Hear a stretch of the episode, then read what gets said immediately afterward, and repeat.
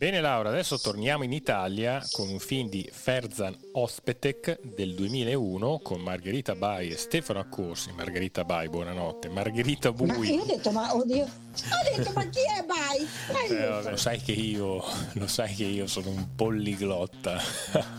un polliglotta. Trame strane. Cinema dagli affetti speciali. Eccoci qua, bentornati in una nuova puntata di Trame Strane Extra, di nuovo in compagnia di una grande ospite con cui abbiamo parlato dei romantici anni 80 e dei romantici anni 90 nel cinema lei è esperta di romantic movie e per questa puntata abbiamo deciso di proseguire la nostra serie di film romantici aggiungendo però un ingrediente assai piccante, ovvero la sublime arte del tradimento, vero Laura Mazzotti? Ciao Davide Zagnoli, detto il Zagno, lo Zagno. Ciao a tutti, è un onore per me essere qui di nuovo a parlare, quindi vuol dire che non mi considerate una cialtrona e oggi parleremo di un argomento che mi sta particolarmente a cuore, cioè, detto in soldoni, le corna. Eh, che attirano sempre molto l'attenzione. Dai. In televisione si parla sempre di corna, si parla di amori traditi, insomma, sono le cose che fanno vendere giornali, fanno fare click. Eh. Giornali di spessore, direi, tra eh, l'altro. Sì, no? sì. I, fam- I, famigerati giornali da parrucchiera o da ombrellone anche. Esattamente, esattamente. Insieme a te, Laura, snoccioleremo le tante varianti dell'amore amore tradito, in alcuni titoli diciamo che non saranno tutti capolavori, ma ciò che ci interessa è riflettere sul significato del tradimento, perché di fatto il tradimento nel suo essere il lato scuro dell'amore ha una serie infinita di variabili e di varianti, direi, vero Laura? Sì, diciamo che le declinazioni di un tradimento possono essere tante, dal tradimento passionale al tradimento mentale, al cambio di genere, cioè ce ne sono veramente tantissimi e quindi abbiamo voluto cercare insieme di trovare quei titoli che potessero toccare eh, le punte di questa stella eh, immaginaria che ci siamo dati.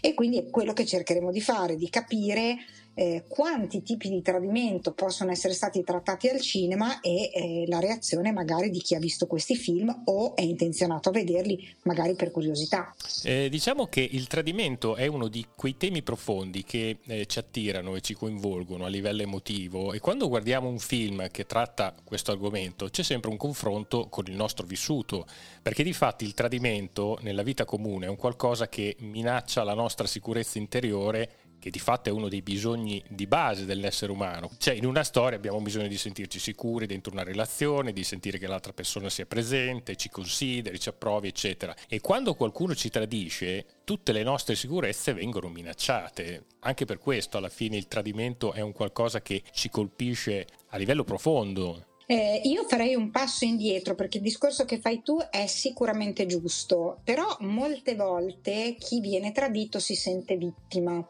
quando invece ritengo che molte volte il tradito possa essere il carnefice un po' di se stesso, nel senso che quante volte un individuo si introduce in una relazione senza pensare a cosa vorrebbe veramente da un rapporto, a come dovrebbe essere la persona fra virgolette dei suoi sogni senza parlare di principe o principessa azzurri e rosa ma per andare d'accordo con me un uomo dovrebbe avere determinate caratteristiche cioè non essere un pantofolaio essere un uomo molto attivo un uomo simpatico che ama cinema ristoranti teatro cioè deve avere delle caratteristiche. Se io mi fermo al fatto che non so posso aver incontrato un bel ragazzo ma che vuole stare davanti alla playstation a giocare tutto il sabato e la domenica che non ama mangiare fuori, eh, che il teatro e il cinema li schifa, abbiamo già un problema. Quindi è ovvio che prima o poi qualcosa non quadra. Se io voglio sposarmi e avere dieci figli e l'uomo che incontro non ne vuol sapere di matrimonio e di figli, il più grande errore che fanno soprattutto le donne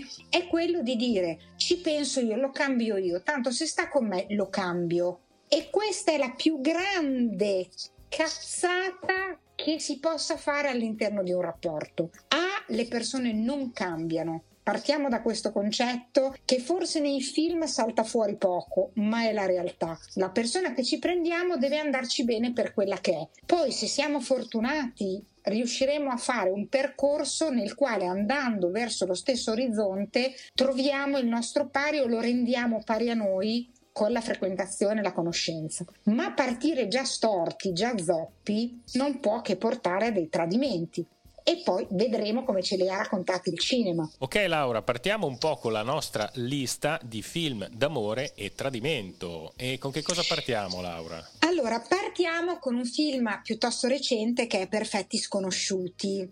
Eh, diciamo che nella lista che andremo ad elencare oggi, stranamente, ci sono molti film italiani che non sono proprio mh, la mia passione, però devo dire che in tanti di questi il tradimento è stato descritto veramente a tinte perfette, chiare, quindi ti ritrovi anche nei sentimenti che vedi sul grande schermo, puoi averli provati perché, diciamocelo Davide, nessuno è esente dal cesto di lumache sulla testa, è molto difficile vivere una vita, soprattutto più avanza l'età, dove non si abbia tradito, non si sia stati traditi, cioè bisogna essere degli eletti Perfetti Quindi... sconosciuti, Laura, ricordo ai nostri ascoltatori che è un film del 2016, famosissimo, entrato nel nostro immaginario, diretto da Paolo Genovese con Giuseppe Battistone, Anna Foglietta, Marco Giallini, Edoardo Leo, Valerio Mastandrea, Alvaro Quacher, Casia Smutniak, insomma tutti attori del momento, ecco. E di che cosa parla in breve questo film? Ma questo film parla mh, di un incontro fra amici, la classica cena che possiamo fare fra di noi, quindi gli amici storici che si frequentano dal liceo, dall'università o altro e si ritrovano a casa di uno di loro eh, con relative mogli, fidanzate, accompagnatrici del momento per fare questa cena in allegria. Fino a quando sul tavolo viene gettata la proposta di scambiarsi i telefoni cellulari mettendoli, mi pare, in un cestino, sto andando un po' a memoria, e pescare un telefono per un tot di tempo che non sia il proprio, ok? Qui viene dal regista proprio illuminata la fase di ansia, di paura, di terrore che prende i partecipanti a questa cena sapendo benissimo che nei cellulari è nascosta una seconda vita, una verità che non è mai emersa nelle coppie, che poteva essere stata annusata, che poteva essere stata percepita e messa magari sotto un tappeto. Ma dal di lì saltano fuori delle cose veramente, veramente forti. Eh, tant'è che insomma ci sono poi momenti di rabbia, di scontro, di pianto, di delusione, di rottura e quant'altro. Quindi da quello che era un gioco divertente si passa ha un dolore acuto. Ha un gioco al massacro di fatto. È un gioco al massacro. Eh, quello che fa riflettere di questo film ed è, ti garantisco, estremamente reale, è che noi non sappiamo mai, e sottolineo la parola mai, chi abbiamo davanti. Ma questo vale anche per i nostri genitori, vale per gli amici, vale in un rapporto sentimentale. Cioè, purtroppo non abbiamo quei raggi X che ci consentono di vedere la totale trasparenza dell'individuo che abbiamo davanti.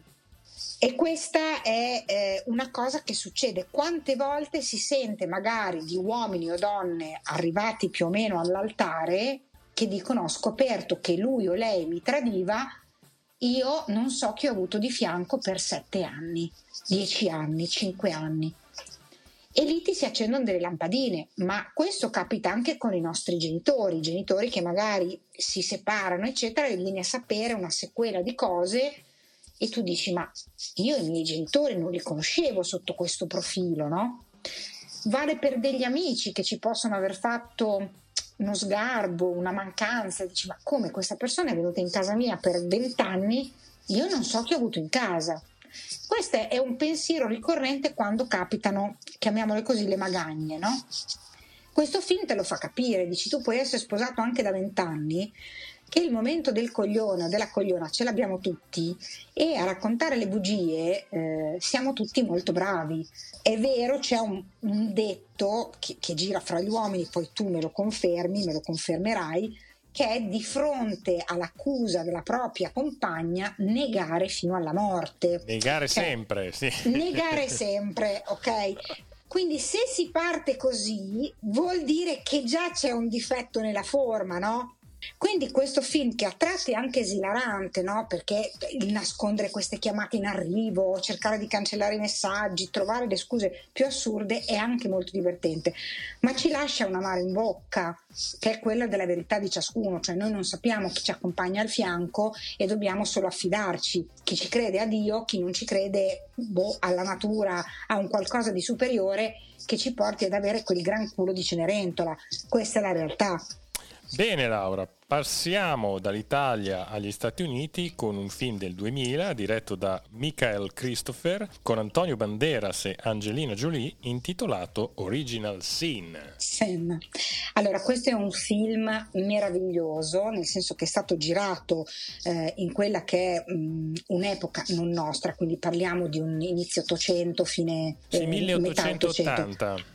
Perfetto, ecco, del, degli anni, insomma, del, del, di quel millennio, eh, con dei costumi e con una mh, veramente una scenografia, una ricerca molto accurata. Eh, quello che colpisce subito come una sberla in piena faccia è la bellezza di questi due protagonisti. Lei, un'Angiolina Jolie giovane, strepitosa, come direste voi, croccante, e lui una cosa pazzesca che ti fa assolutamente cancellare le galline del mullo bianco diciamocelo pure. e all'interno di questo film ci sono delle scene di sesso dove tu dici Dio perché a me no, perché io non ho questa benedizione una volta nella vita. Cosa ci racconta? Una cosa che succedeva nei secoli andati, cioè il fatto di trovare una moglie per corrispondenza quando nel proprio paese, nel proprio entourage, che poteva essere anche piccolo perché non c'era sicuramente né il computer né la macchina né tutte queste cose, era usanza magari scrivere a paesi eh, anche lontani da quelli della propria residenza per trovare eh, una moglie.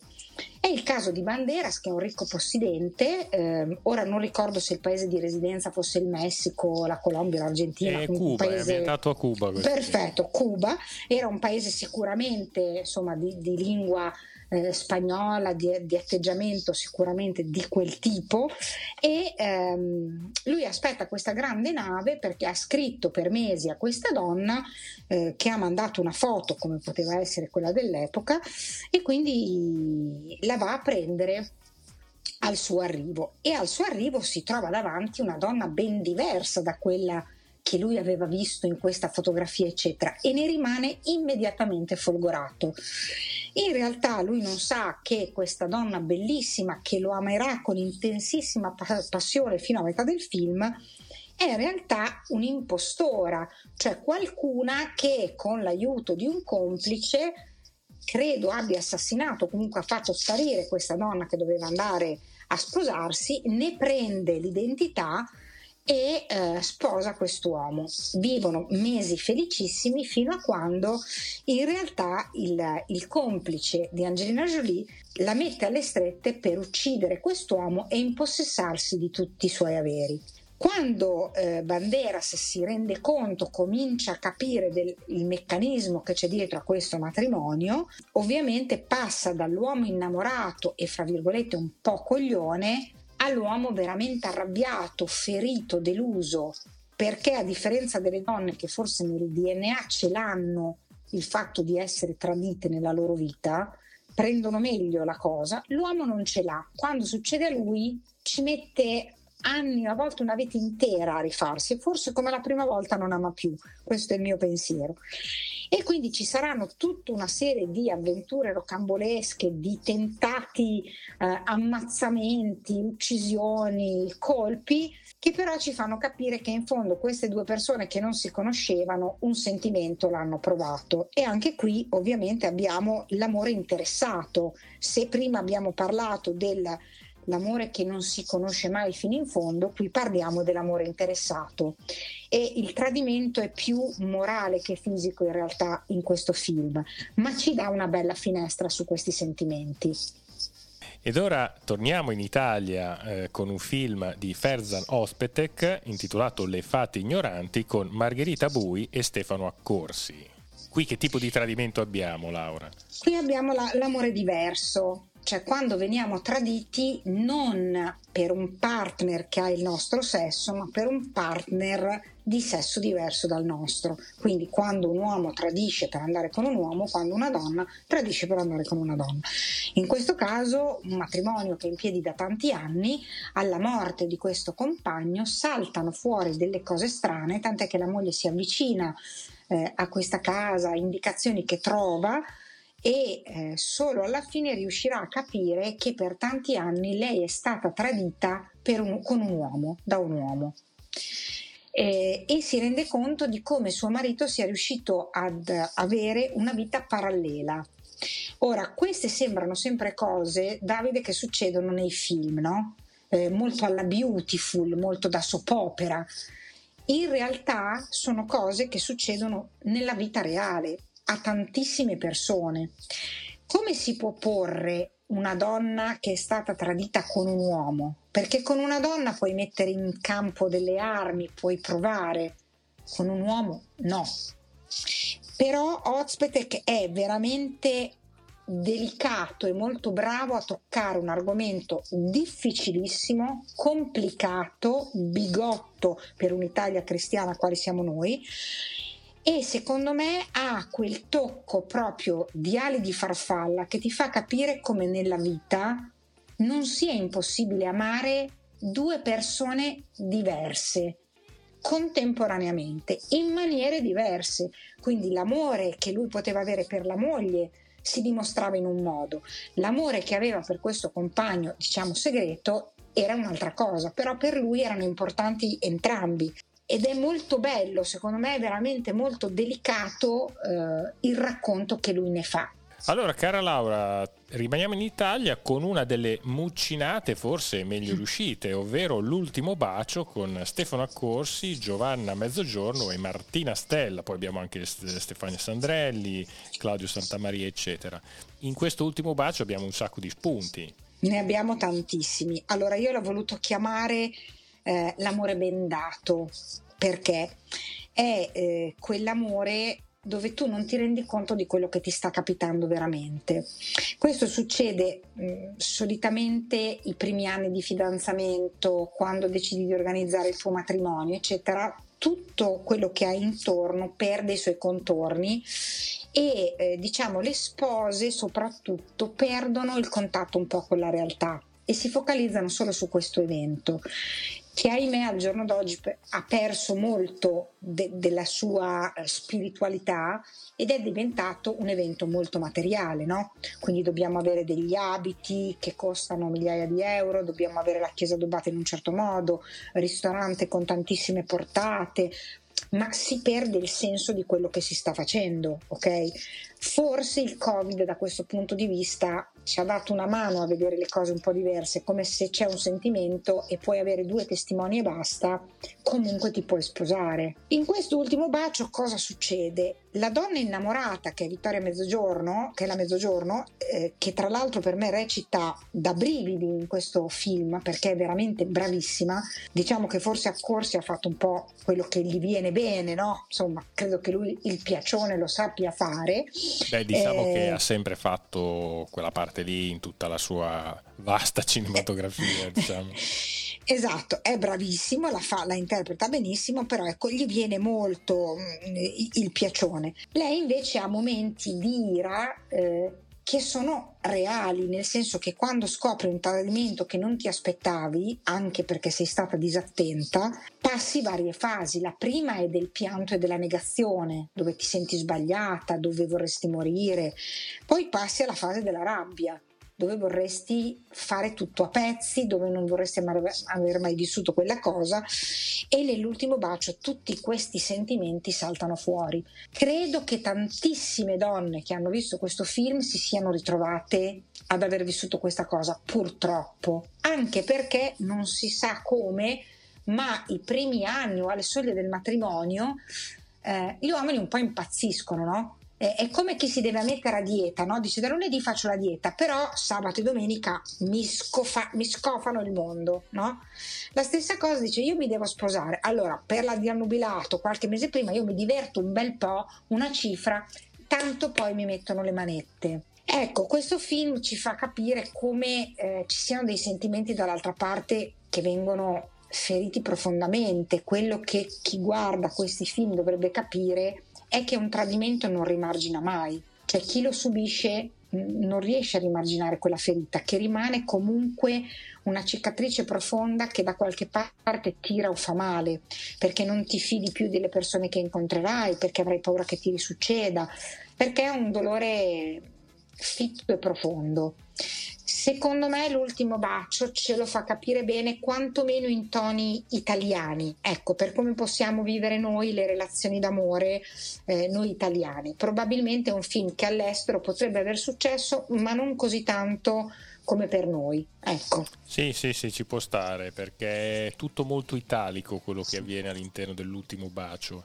Ma adesso dall'Italia torniamo negli Stati Uniti con due film che in un certo senso accorpano la passione travolgente che diventa amore mortale. Il primo è esatto. L'amore infedele di Adrian Lyne con Richard Gere e Diane Lane del 2002 e l'altro è lo storico Attrazione fatale sempre del nostro Adrian Line 1987 con Glenn Close e Michael Douglas. Eh, allora, Glenn Close in Attrazione Fatale ce la ricorderemo sempre e solo in quel film, nonostante abbia fatto Mangeret e tantissime altre cose, ma lei che muore nella vasca da bagno, lei e il suo coniglio, poi io sai, sono di parte, non ce la dimenticheremo mai, questo è poco mai sicuro. Eh, questi sono due film che viaggiano in parallelo, nel senso che parlano di una passione, nel caso dell'amore infedele che capita alla moglie per un ragazzo più giovane, nel caso di attrazione fatale all'uomo, eh, quindi al marito. Tutti e due incontrano eh, persone che scardinano eh, le loro realtà quotidiane. Nel caso di attrazione fatale c'è un Douglas che ovviamente mh, è un uomo di potere, eh, è un uomo con dei soldi, con una bella famiglia e che inizia questa, questo tradimento per gioco, come passatempo, no? incontra una bella donna piacente eh, che lo affascina e lui pensa con due seratine insomma me, me, la rimedio e sono a posto. Nel caso invece dell'amore infedele, lei prova dei sentimenti sopiti, probabilmente da tempo, di passione e di voglia irrefrenabile verso un ragazzo meraviglioso di una bellezza infinita eh, più giovane di lei. Lei eh, prova dei sentimenti profondi per questo ragazzo conosciuto e non riesce più a staccarsene, cioè questa passione la travolge completamente, tant'è che il marito molto più tranquillo, pantofolaio, basico, che viene interpretato da Richard Gere, eh, comincerà a seguirla, capirà cosa sta succedendo e arriverà in un momento di follia, e di questi sono pieni i telegiornali, ad uccidere l'amante della moglie. Parallelamente invece su Attrazione Fatale eh, abbiamo proprio il, l'assoluto non innamoramento di Douglas per questa avventura di una notte, che però si trasforma nel suo peggiore incubo, quindi il dover raccontare alla moglie cosa è capitato, il vedere una famiglia che si sgretola e vivere un incubo da parte di una stalker. Ripeto, noi lo vediamo al cinema eh, già di tanti anni fa, ma direi che aprendo un telegiornale è il quotidiano di tantissime donne uccise per queste travolgenti passioni che più che passione secondo me sono problemi mentali profondi, quindi ci riportano comunque sempre a una realtà difficile e sono tutti e due sicuramente molto intensi. Ormai Attrazione Fatale rimane un po' lontano da noi, io credo, ma qui mi insegni tu anche dal punto di vista registico, cioè si sente tanto lo stacco degli anni. L'amore infedele è molto più recente, anche come scenografia, come fotografia, lo sentiamo più adeso alla nostra realtà. Sì, sì, Dimmi sì. se mi sbaglio. Ecco. No, no, ci può stare. Diciamo che ci troviamo di fronte ad Adrian, ad Adrian Line, un regista che ha sempre fatto un cinema molto figlio dello spot pubblicitario, molto leccato, molto in superficie. Però al di là di tutto, sì, eh, sono un pochino datati, soprattutto nost- il nostro Attrazione Fatale, però eh, quel, all'epoca Attrazione Fatale fu proprio, lanciò un tema di discussione, insomma, nei vari dibattiti, talk show, ed è un qualcosa che, un po' come una macchina del tempo, ritroviamo volentieri anche adesso, cioè ci piace rivedere anche adesso perché comunque vediamo un certo tipo di America, un certo tipo di cultura americana che alla fine poi non è che sia molto diversa da quella di adesso. Eh, ma ora andiamo avanti, cara Laura, con un film intitolato Revenge Vendetta del 1990, eh, diretto da Tony Scott, il fratello di Ridley Scott,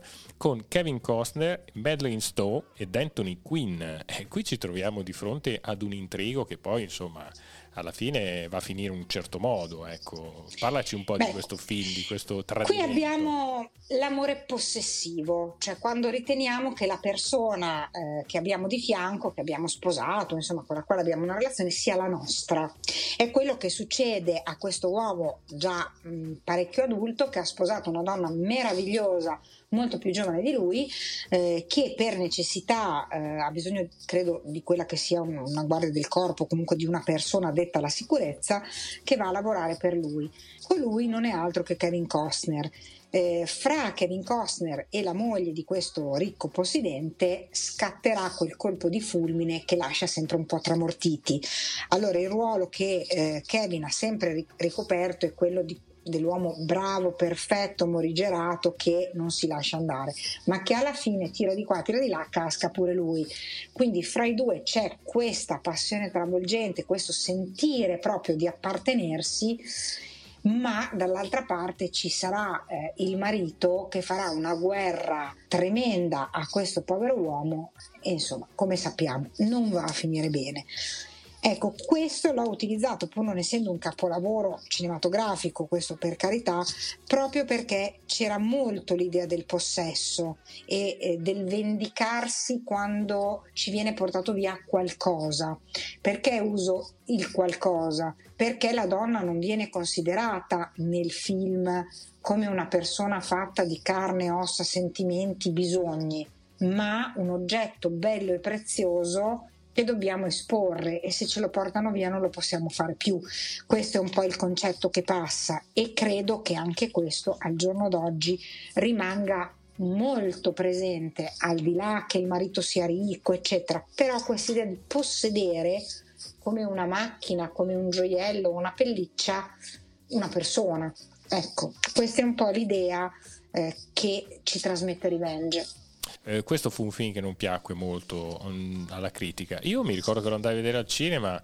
Ma ti dico la verità, è veramente un film basico, però sono, all'epoca me lo gustai, era il 1990, ero più giovincello, insomma alla fine c'è tutta questa parte della vendetta che ad un certo punto Kevin Costner attua nei confronti di chi lo aveva praticamente massacrato, quasi ucciso, che alla fine dai c'è questo, questa sorta di ritorno dell'eroe che dai, dai sono film da Italia 1, 22, 45, 23, 15, ecco. Adesso, Beh, diciamo che quando è uscito noi eravamo anche più giovani, per cui io mi immagino gli uomini che sono andati al cinema e si vedevano apparire la Madeline, eh, cioè rimanevi come, non so, la Catherine Zeta Jones di Zorro, cioè rimanevi a bocca aperta dalla bellezza. Kevin ha sempre avuto una grande presa sul pubblico femminile, per cui queste scene d'amore sono sempre piaciute e sempre piaceranno. Sicuramente più alle donne che non agli uomini, però mh, la passione paga sempre, credo sia nella vita che nel cinema. Poi ci si può scottare perché la passione è un po' una bomba d'orologeria, però eh, ci attrae, c'è poco da fare. Cosa possiamo dire invece di un film uscito nel 1995 che vede Clint Eastwood alla regia eh, con Mary Streep e Clint Eastwood che in questo caso recita anche intitolato I ponti di Madison County, un bellissimo film. Eh, diciamo che il nostro amico non sbaglia un colpo, cioè per quanto è stato bravo nella sua carriera come attore, eh, direi che come regista ci ha passato delle emozioni veramente incredibili e ne ha fatti una sfilza uno dietro l'altro, tutti bellissimi, tutti bellissimi. Um, Madison County è una contea dell'Illinois, dello stato dell'Illinois negli Stati Uniti, che è diventata famosa per questi ponti in legno che si attraversano con la macchina e che sono stati costruiti chiusi, quindi non è il classico ponte aperto sul fiume che tu vedi, ma sono costruzioni chiuse un po' datate che rendono però quella regione eh, particolarmente appetibile per passeggiate, escursioni, fotografie e quant'altro, nonché per, insomma, per girare dei film. La storia è molto semplice, si svolge in questa contea mh, abbastanza povera e rurale per quanto sia, in un'epoca che potrebbe essere la fine degli anni 50, i primi anni 60, una cosa di questo tipo. Sì, è ambientato nel 1965. Ecco, nei primi anni 60 dove eh, una casalinga abituata a crescere i suoi figli, a tenere la casa pulita e aspettare il marito con la cena, incontra casualmente un signore che si è smarrito e che chiede ospitalità per un guasto, credo, alla macchina. In quest'uomo lei da subito, al di là insomma, della bellezza, trova un garbo, una raffinatezza, un'attenzione nei suoi confronti che le sono mancati per tutto il matrimonio, perché suo marito è un uomo di sostanza, un uomo che va a lavorare la terra, che guarda gli animali, che ha pensato di mandare avanti la famiglia, eh, poco avvezzo a queste cose più leggere come non so l'arte, la musica eccetera e sicuramente che si è dimenticato di sua moglie come donna. L'arrivo di quest'uomo in casa sua eh, in un momento in cui il marito e i figli sono via per una fiera, quindi lei si trova sola, la porta a riscoprire dei gesti dimenticati che sono quello non so di cambiarsi per cena, di mettere un filo di rossetto, di raccogliere i capelli e piano piano fra i due c'è questo amore amore che è sicuramente maturo perché stiamo parlando di due adulti ehm, che sono tra i 50 e i 60 anni, di un amore impossibile per via dei pregiudizi che ci sono in quel tempo, quindi era impensabile magari nei primi anni 60 di separarsi no? e di andare via di casa, lasciare la famiglia e i figli per un altro uomo, per l'adulterio. Questo film ti fa capire quanto possa essere dolce anche un amore maturo, che non è fatto sicuramente della passionalità che abbiamo visto nell'amore infedele o in altri, ma ti fa sentire che sei ancora vivo, nonostante l'età, ti fa sentire che c'è qualcuno che sa guardarti eh, con occhi pieni di piacevolezza, che vuole starti vicino anche se ti ha conosciuto da un giorno. E, e in questo il regista è stato secondo me bravissimo. Questo film più che un film per me è una poesia, è un, un racconto da leggere tutto d'un fiato. Alla fine i due si separeranno e il momento in cui lui lascerà la città e lei è col marito che sta facendo la spesa e vede la macchina di lui che parte per sempre, per me è di una bellezza unica perché lei ha le lacrime, vorrebbe piangere, non può farlo perché è con suo marito che comunque percepisce che qualcosa non va, ma dentro vedi che lei sta scoppiando di dolore e in questo la nostra Meryl mi dispiace ma è irraggiungibile da tanti punti di vista perché la sua bravura nel recitato ti fa arrivare questi sentimenti come un'onda veramente bellissimo, bellissimo. Grande film, grande film. Ritroviamo sempre la nostra Mary Streep, questa volta in compagnia di Robert De Niro, in un film del 1984 intitolato Innamorarsi. Ecco, questo è l'amore un po' più moderno, no? Due pendolari abituati a prendere eh, questo treno per raggiungere la città, eh, credo si parli di New York o comunque di una metropoli americana, eh, che casualmente si incontrano ogni mattina e ogni sera eh, tornando dai rispettivi lavori barra impegni. Qui eh, si accende una lampadina nel senso che non è un amore eh, immediato, fulminante o il colpo di fulmine, ma ehm, i due si ritrovano ad avere gusti affini e a desiderare di incontrarsi, di parlarsi, di frequentarsi fino a quando eh, questo garbo di una prima amicizia che fa leggermente sobbalzare il cuore diventa una volontà che contiene un sacco di paure di avere un primo rapporto intimo.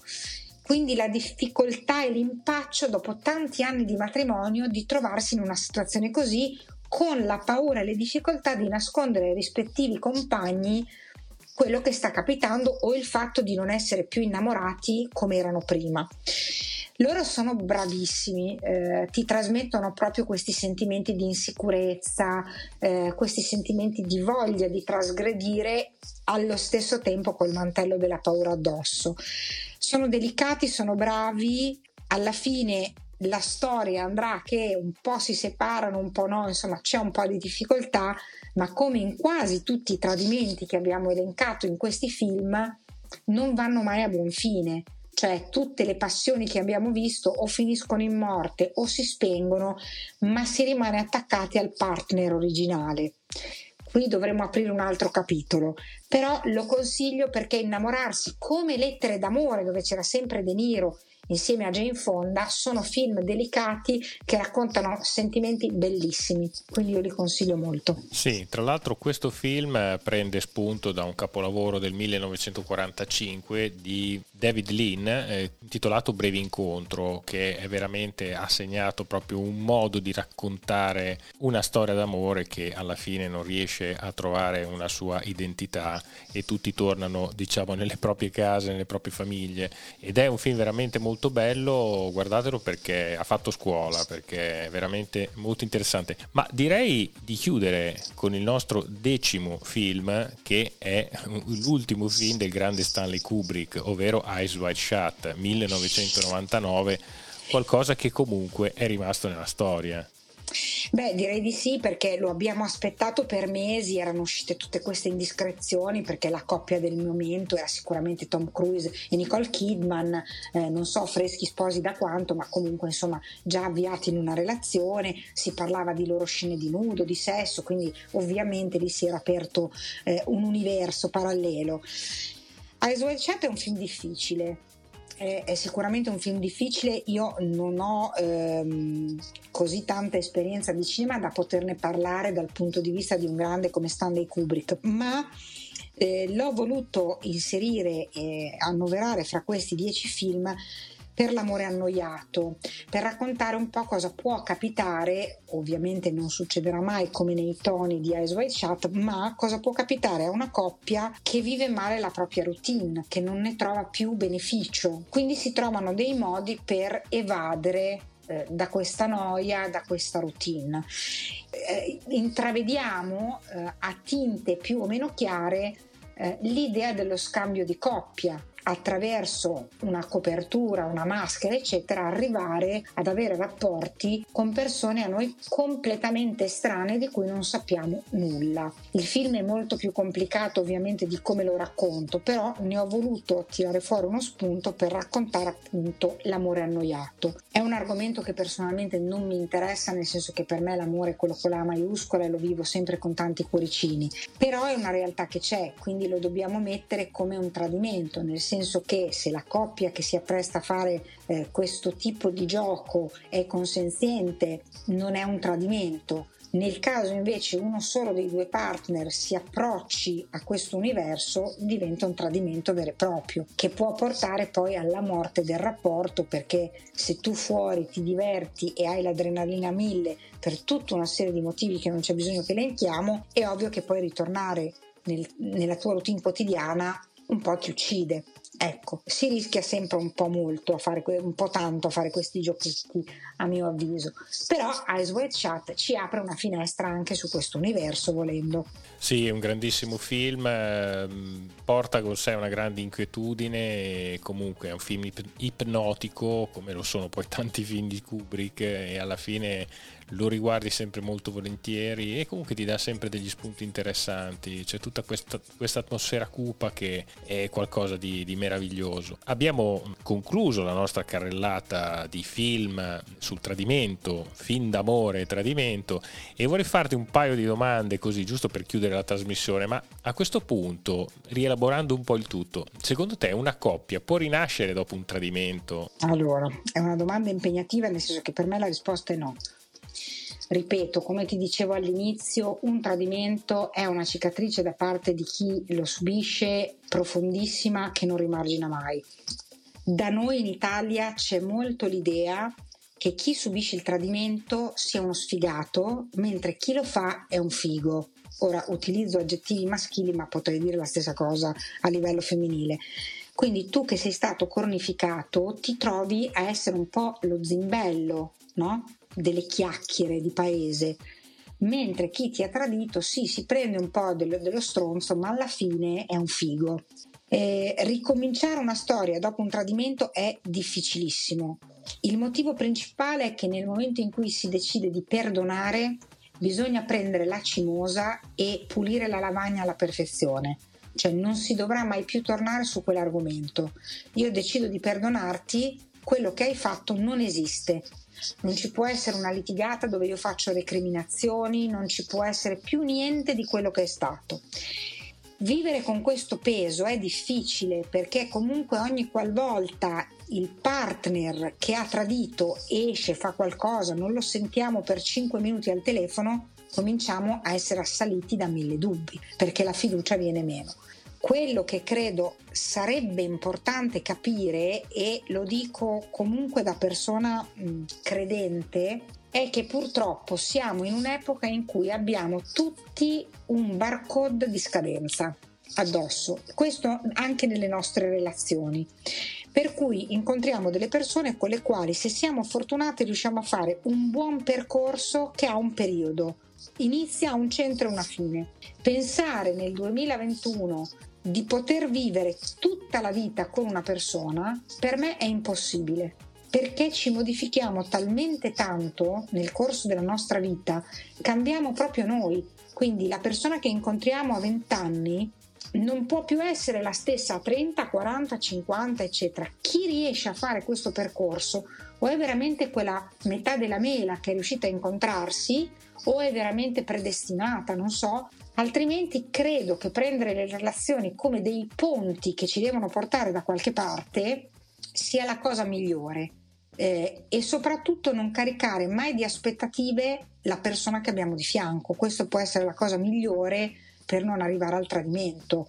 È difficile, eh, è difficilissimo, eh, viviamo in una società dove dobbiamo anche fare tanti step che sono il matrimonio, eh? una donna che non è sposata è la zitella, eh, un uomo che non è sposato eh, non va bene, se non hai fatto figli non va bene, quindi ci sono tanti stereotipi, tante cose che, che sono su. È difficile non tradire, sarebbe più opportuno, sarebbe auspicabile chiudere prima con dignità il rapporto che stiamo vivendo, dire non mi sento più innamorato, innamorata, ti stimo, ti voglio bene, ma non provo quei sentimenti che dovrei provare per andare avanti in una relazione e poi eventualmente fare tutte le cose che si vogliono fare al di fuori. Questo non succede, siamo un po' tutti codardi, spaventati di rimanere soli, questo è un altro dei grandissimi problemi mh, mm, del nostro tempo Purtroppo i social ci hanno secondo me annientato da questo punto di vista, lo dicevamo anche nei film degli anni Ottanta, una volta andavi a ballare, fermavi una ragazza o un ragazzo con la scusa più banale e ti facevi un sacco di amici, di relazioni, eccetera. Adesso non, non è così, cioè tu vai fuori, nessuno si parla, nessuno si dice, poi magari ci si scrive su Facebook. Questa è la, è la follia del nostro tempo questo è il mio pensiero, ecco. Sì, sì, ma di fatto ci scontriamo da una parte con una, con una, cultura arcaica che è quella delle nonne che ci spiegavano che cosa bisognava fare per essere felici, quindi sposarsi, fare dei figli, eccetera, eccetera, e dall'altra con una contemporaneità in cui tutto questo passa sempre in secondo piano, per cui da una parte eh, sì, siamo attratti da quest'idea della felicità nel rapporto di coppia, però dall'altra vorremmo anche fare quello che ci pare e quindi questo è un grande conflitto che crea dei cortocircuiti e li vediamo tutt'oggi, insomma, nelle relazioni, ma non solo di coppia, anche nelle relazioni, in Sì, sì, qualsiasi amicizia, società, famiglia, lavoro, eh? sì, sì, sì. tutto. Tutto, Quindi tutto. insomma siamo sì, in una, in una, sorta di grande caos fondamentalmente. Ma io credo che a scuola insieme a tanti altri argomenti che andrebbero introdotti, che possono essere la, la nutrizione, ma, ma tantissimi te ne potrei citare, credo che bisognerebbe sviluppare un po' di più l'amore per se stessi, cioè imparare ad amare se stessi per come si è, ehm, volendo migliorare magari delle nostre potenzialità, eh, assolutamente sarebbe una cosa fondamentale, perché tante volte queste cose capitano eh, per la paura che abbiamo di non valere, di accontentarci della prima persona che magari ci chiede un'amicizia, eccetera, senza capire se quella che va bene per noi, perché non, non ci piacciamo mai tanto e ci facciamo influenzare dagli altri. Mettere insieme una buona base di autostima e di amore per noi stessi ci porterà, secondo me, a essere più rispettati e ad amare meglio le persone che vorremmo accogliere nella nostra vita. E soprattutto occhio agli orologi biologici, perché fregano sempre. Eh? Ma sì, anche questa ormai è una storia, cioè non, non, ci si può sposare o accoppiare solo per avere dei figli, su coraggio. Compratevi un coniglio. un coniglio per amico, grande Laura. Esatto. Sei stata gentilissima come al solito. Grazie a te che mi ospiti sempre, mi fai dire le mie cialtronate, ah, io sono felicissima. Mi diverto tantissimo, anzi ci diamo un appuntamento, vogliamo parlare un po' dei film per il Natale, del Natale? Cosa... La, l'amore a Natale, eh... parleremo dell'amore a Natale. Io ormai sono un'affezionata di questo tema, l'abbiamo visto sotto tanti profili, l'amore giovane, l'amore a Natale, ci manca, dobbiamo farlo. Esatto. Quindi diamo un appuntamento prossimamente per sette serie, come citava quel famoso programma, per l'amore a Natale o l'amore per le feste. Grande Laura, ci sentiremo presto allora. Ciao ciao. Un bacione, buona serata. Ciao a tutti. Trame strane. Cinema dagli affetti speciali.